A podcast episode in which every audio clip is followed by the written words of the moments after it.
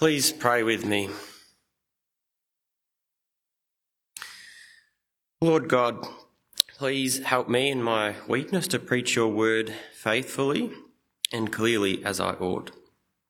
Please help us all to hear what we need to hear and to change where we need to change so that we might give you all the glory you deserve. Amen. What does success look like in work? Does success in work look like we're going to climb up the ladder? Does it mean we get a pay rise? Does it mean we actually get all our assignments done early or we get HDs in all our assessments? Maybe being successful in your work you think might mean optimizing and capitalizing every moment of your day. Or are you really succeeding if you actually don't have to work anymore because your business has expanded and other people do the work for you, so now you can just sit back and relax? It's an important question for us. Whether you're at home mothering children or working at a fast food restaurant, maybe you're studying at uni, or possibly you're retired or maybe unable to work. Whatever your circumstances, what does success look like? As Christians, whose Lord and Saviour is Jesus, how can we succeed in life? We've just heard Caitlin read uh, Proverbs chapter 31. That woman sounds like an amazing picture of success. She's married, she has a loving husband, she has great responsibilities and she's very successful. In fact, it seems like she's quite wealthy. She's raising her children and she's very busy with her time. Is this what Proverbs is saying? Should we all be like her, an entrepreneur in our own way? Well, no, I don't think that's what it's saying, but I do believe that there's many good lessons to learn from the Proverbs 31 woman and also from the rest of the wisdom in the Proverbs. Now, I know the thought of a sermon on work can cause mixed emotions. Work could be a sore spot. Maybe you're struggling to find work. Maybe you're experiencing difficult conditions in your job. Or maybe you just can't decide what to do. Or at this point in time, you can't work. It's a topic that can easily divide us but it's important for everyone to think about. It's a topic that we need to be biblically informed about and not just float along like what the world tells us to do. When the Proverbs were penned, though, it, um, they lived in an agrarian society. So, how can we apply that to us? They're people that, that cultivated the land and they did lots of hard work, but I study at a desk and work in front of a computer. Gladly, succeeding in our work in a biblical sense hasn't changed too much over the centuries. So, as we look at Proverbs to search out what success for a Christian is, I'm going to make three points. Firstly, we're going to look at how not to succeed, that is, looking at the unwise example that's embodied in the sluggard or slacker of Proverbs. The second point is where we look at a good example um, and what actually succeeding in our work looks like. And thirdly, we will be thinking through how we are going at being successful in our work and where we might need to apply this. I'll be referring to lots of different verses that are scattered throughout Proverbs, um, and it could be hard to keep track of. But uh, if you look them up, uh, if you want to look them up more, uh, they'll be found in the transcript or the outline, and they'll also come up on the screen too. So, first off, we look at the bad example of work. And this example is seen in the sluggard or slacker. We're first introduced to him in chapter 6, verses 6 to 11. It says, Go to the ant, you slacker. Observe its ways and become wise. Without leader administrator, or ruler. It prepares its provisions in summer and it gathers its food uh, during harvest. And then the proverb compares the ant with the slacker. How long will you stay in bed, you slacker? When will you get up from your sleep? A little sleep, a little slumber, a little folding of the hands to rest, and your poverty will come on you like a robber, your need like a bandit. The slacker, he's a habitually lazy person. Laziness isn't just seen in his dread of getting out of bed, it encompasses everything that he does. Chapter 20, verse 4 says, The slacker does not plough during planting season. At harvest time, he looks and there's nothing. That certainly is no way to succeed in work. Unfortunately, it's not just in ploughing and harvesting seasons that he is slacking off.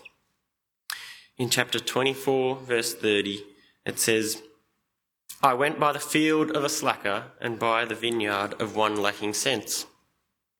Thistles had come up everywhere, weeds covered the ground, and the stone wall was ruined. I saw and I took heart. I looked and received instruction. And then it has the same refrain again a little sleep, a little slumber, a little folding of the hands to rest, a little folding of the arms to rest, and your poverty will come like a robber, and your need like a bandit. The slacker, he hasn't even bothered to mend the stone wall around his vineyard or to pull out the weeds, and these are tasks that are often done during the off season where there's uh, not heaps of labour to be done. But it seems like you walk past this vineyard and you wonder does someone even live there or does someone own the land? But unfortunately, the plight of a slacker is quite bleak.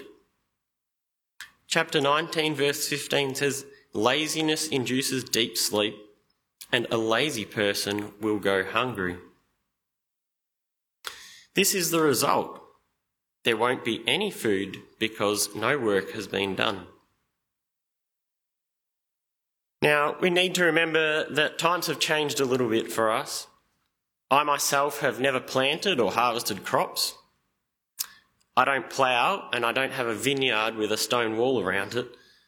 So it's the principle of work behind these proverbs that we need to learn from. Many of the proverbs here make comparisons between the way of wisdom and the way of the fool. And this is done by using parallelism. In the verses we've looked at so far, the slacker is being a fool and he's neglecting the wise ways of wisdom. This wisdom is not like the wisdom of the world. Although common sense tells us that if we don't make money, we won't be able to buy food, the wisdom of the Proverbs goes deeper than that. Chapter 9, verse 10 says, The fear of the Lord is the beginning of wisdom, and the knowledge of the Holy One is understanding. If fear of the Lord is the beginning of wisdom, then surely this means that the way of wisdom is through love and obedience to God. Therefore, practicing the ways of folly, like the slacker, it just it goes against what God wants for us. The slacker ignores God and his wisdom and consequently does not succeed in his work. Chapter 13, verse 4 says, The slacker craves, yet has nothing but the diligent is fully satisfied. It really doesn't make sense to chase after the ways of this world and its wisdom that so often end in dissatisfaction and poverty. Chapter 15, verse 19 says, A slacker's way is like a thorny hedge, but the path of the upright is a highway. Practicing the ways of a slacker doesn't only affect the person themselves, though. Besides potentially not providing for their family, a slacker causes trouble for others too. Chapter 25, verse 19 says, Trusting an unreliable person in a difficult time is like a rotten tooth or a faltering foot. No one wants a toothache. And in chapter 10, verse 26, it says, like vinegar to the teeth or smoke to the eyes, so the slacker is to the one who sends him on an errand. He's just going to let you down by the sound of it. Well, this reminds me when I used to uh, work in the telecommunications industry. We often had an outage window to do our work, and within that window, we would have to take down old equipment and install new equipment as part of the upgrade. Often, when we were doing this, uh, the power supply needed to be upgraded. And on one occasion, we had installed our new equipment and we were about to power it up to see if it was all working but to my disappointment, the person who was responsible for doing the power upgrade had only done half the job. So, as the outage window drew near to the end and we needed to turn it on, I found out that it wasn't ready. So, we had to complete someone else's work in order to ensure our work was going to power up. Now, isn't it just frustrating when someone just does half a job like that. But more than that, it's not just frustrating, it burdens other people too. And the slacker, he's just the same. He's lazy, he's unreliable, more concerned about sleep than providing for himself or his family, and he also has a habit of making up excuses for his laziness. Chapter 26, verse 13 says, The slacker says, There's a lion in the road, or a lion in the public square. It's like he's saying, oh, what, what if I go outside and what if I twist my ankle in the field or what if, what if a bear attacks me?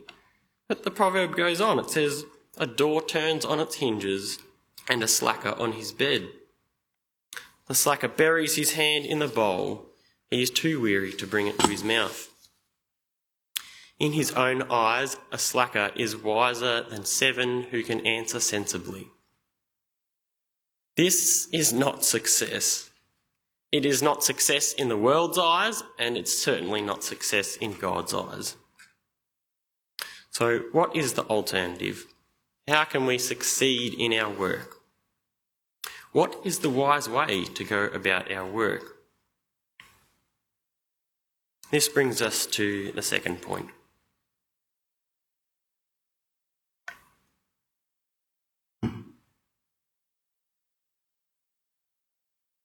A start to this is we should listen to instruction.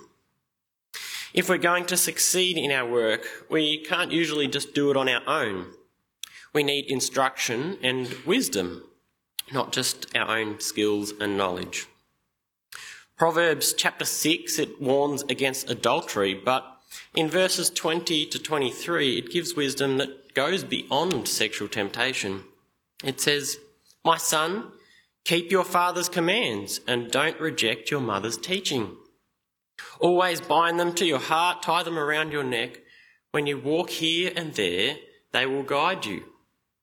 When you lie down, they will watch over you. When you wake up, they will talk to you. For a command is a lamp, teaching is a light. A correct and corrective dis- discipline is a way to life.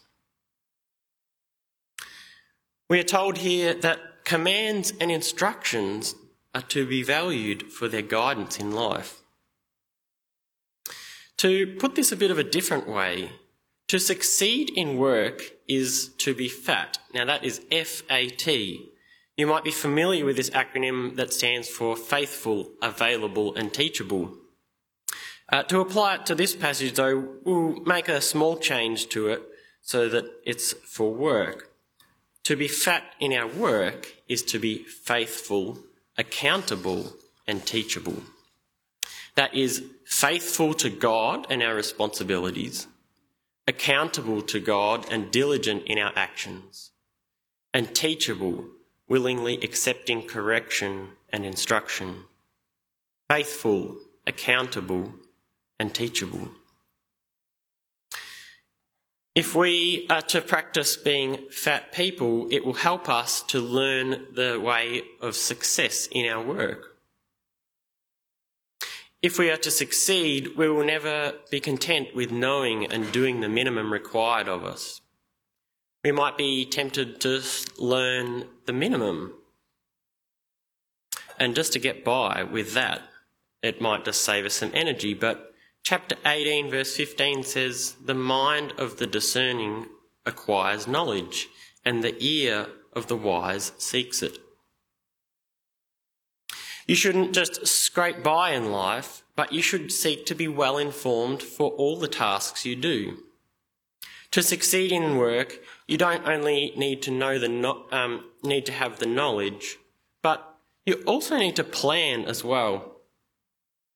That seems to be one of the problems that the slacker is having. He doesn't plan, and therefore nothing gets done. In chapter 21, verse 5, the plans of the diligent certainly lead to profit, but anyone who is reckless certainly becomes poor. The way of the wise worker reflects this.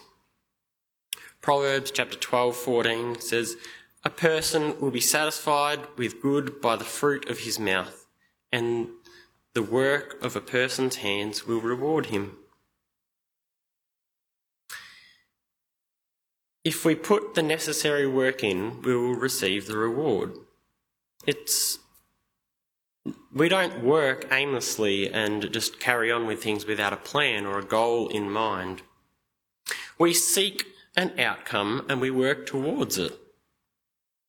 In chapter 16, verse 26, it says, A worker's appetite works for him because it, his hunger urges him on. At the most basic level, our stomach spurs us on to work. If you hear your stomach rumbling, it's a reminder that you need to feed yourself, and if you feed yourself, you need to work.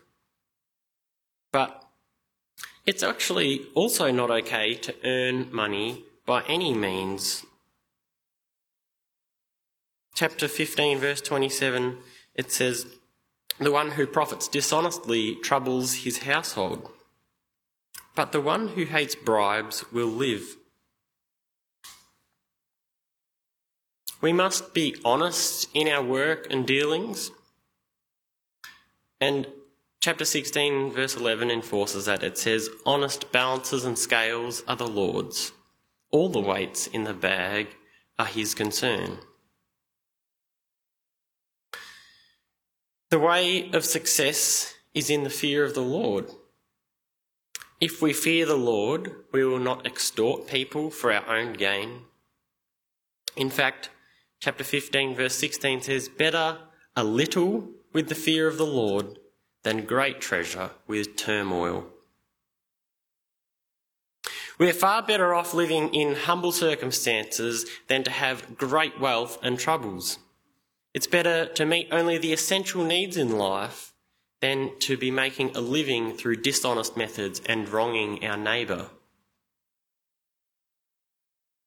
And if fear of the Lord guides our actions, we will complete our work before seeking our own interests. Proverbs chapter 24, 27 says, complete your outdoor work and prepare your field. Afterward, build your house. In other words, don't pursue your own hobbies or your house improvements at the cost of getting your work done and fulfilling your responsibilities. Now, these verses have been quite scattered throughout Proverbs, and it can be hard to get a sense of what all of this wisdom looks like in practice. So, earlier we heard from uh, Proverbs chapter 31 in the Bible reading, and it describes a wife of noble character. These verses give us a good example that goes beyond work and money. Uh, sorry, it goes beyond just work for money. Um, so the woman succeeds in many areas of life. So turn to chapter 31 in your Bibles if you have it open. And look with me at the amazing attitude that this woman has to work. In verse 11, it says she's trustworthy. Her husband trusts in her. She's industrious and works with her hands. In verse 13, she says, it says she selects wool and flax. In verse 14 and 24, she buys and sells.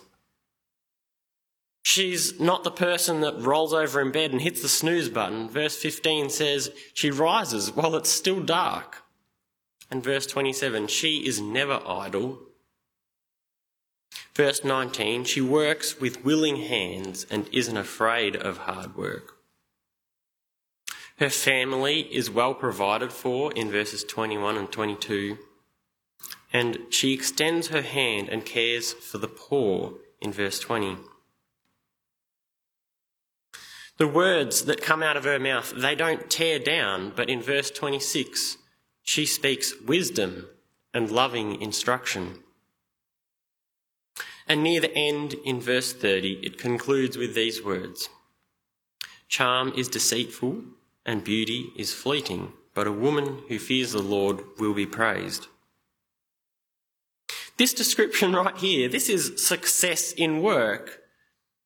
But what about for us? How do we compare to the Proverbs 31 woman? Well, if we're honest, uh, she sets the bar very high. And that makes it kind of difficult if you're just thinking in those terms. So, how might we understand this? How do we apply it to us? In reality, not many of us find ourselves in positions where we're engaging in many different areas of business. This lady, she's raising children, she's feeding the family, she's making linen and clothes. She buys land, she constructs a vineyard, she's physically strong and able. This list, it's not just exhaustive, but I find it exhausting to look at.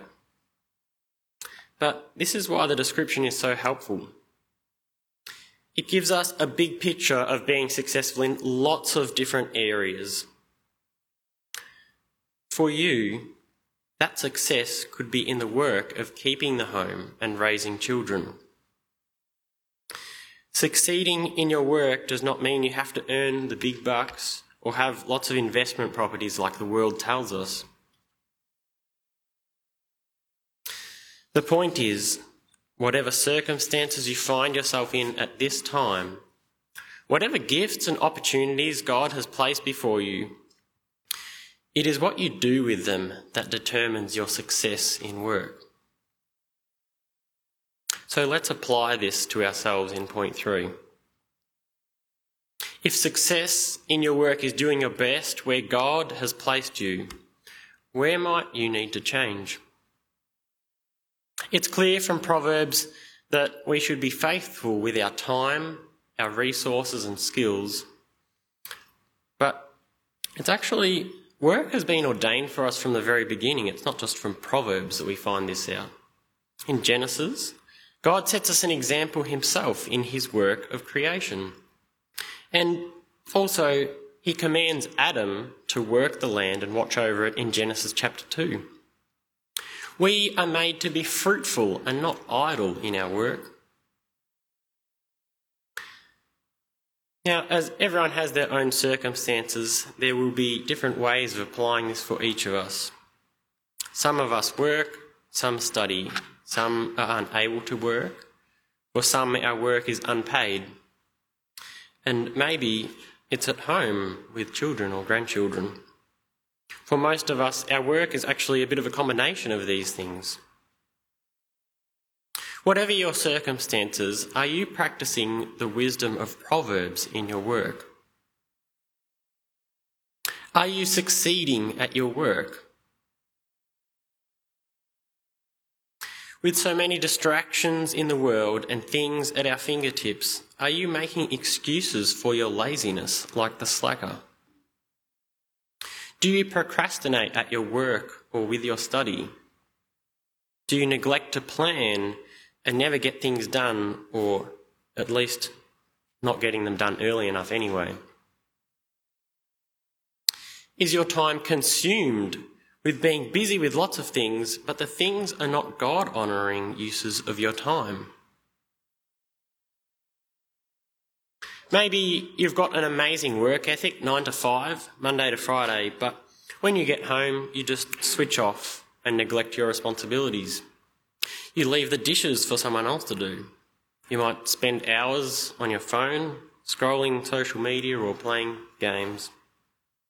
But you could actually be engaging with your housemates or your spouse. Are your weekends all booked out because you're busy doing sport and activities, but you haven't set aside time to rest? Time to read God's Word and time to meet with other believers?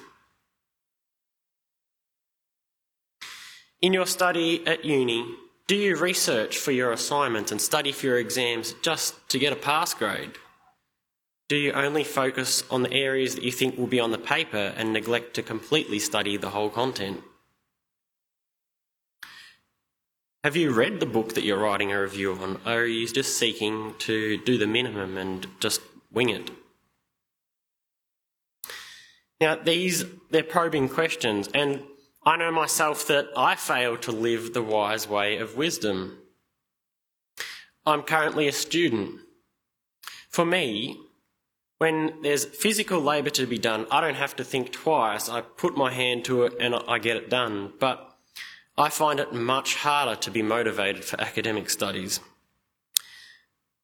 Although it might be difficult, though, that doesn't make it right to procrastinate. I'm convicted that just because I struggle to start writing an essay, it is no excuse for laziness. Even when the start of the semester is busy, I still need to plan so that things get done and not last minute. Being married, I also see how my lack of planning or tendency to procrastinate doesn't only affect me. Like the slacker, being lazy or doing a half hearted job affects those around us too.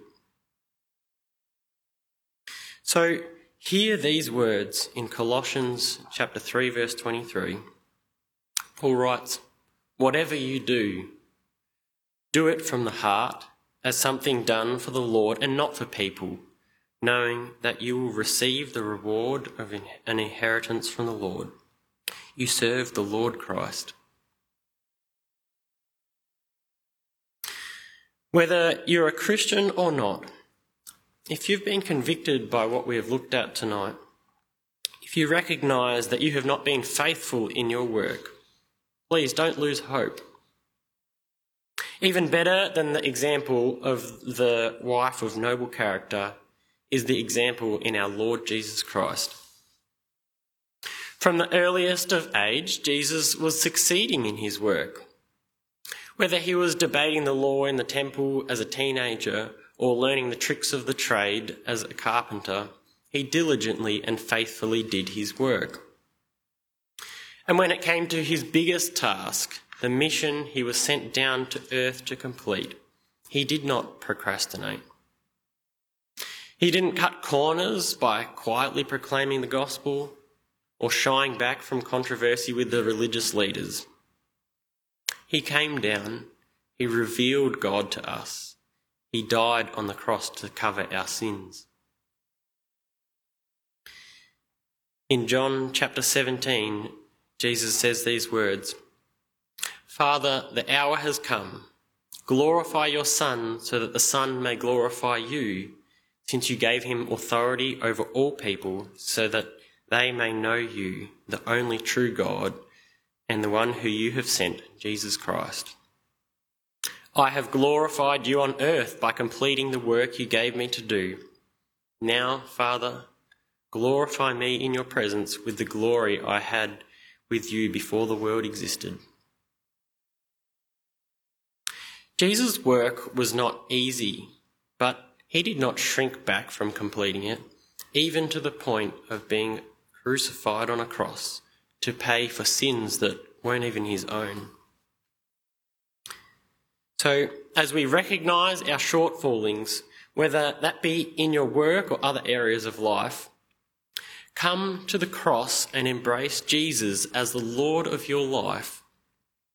Embrace him as the director of your destiny and the Saviour of your soul who has redeemed you from the death your sins deserve. In these moments of conviction, confession, and repentance, may you be filled with joy as you thank our Heavenly Father for the faithful work of the Son, which brings us every good and perfect gift.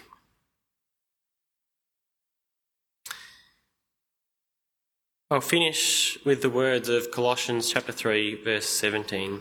It says, Whatever you do, whether in word or in deed, do everything in the name of the Lord Jesus, giving thanks to God the Father through him. So, as the musicians come up, let's pray. Heavenly Father, may your Spirit work in us to convict us where we need to change and empower us to live for the glory of our Lord Jesus Christ. Please help us to fix our eyes on Him in all of our work. And it's in Jesus' name we pray. Amen.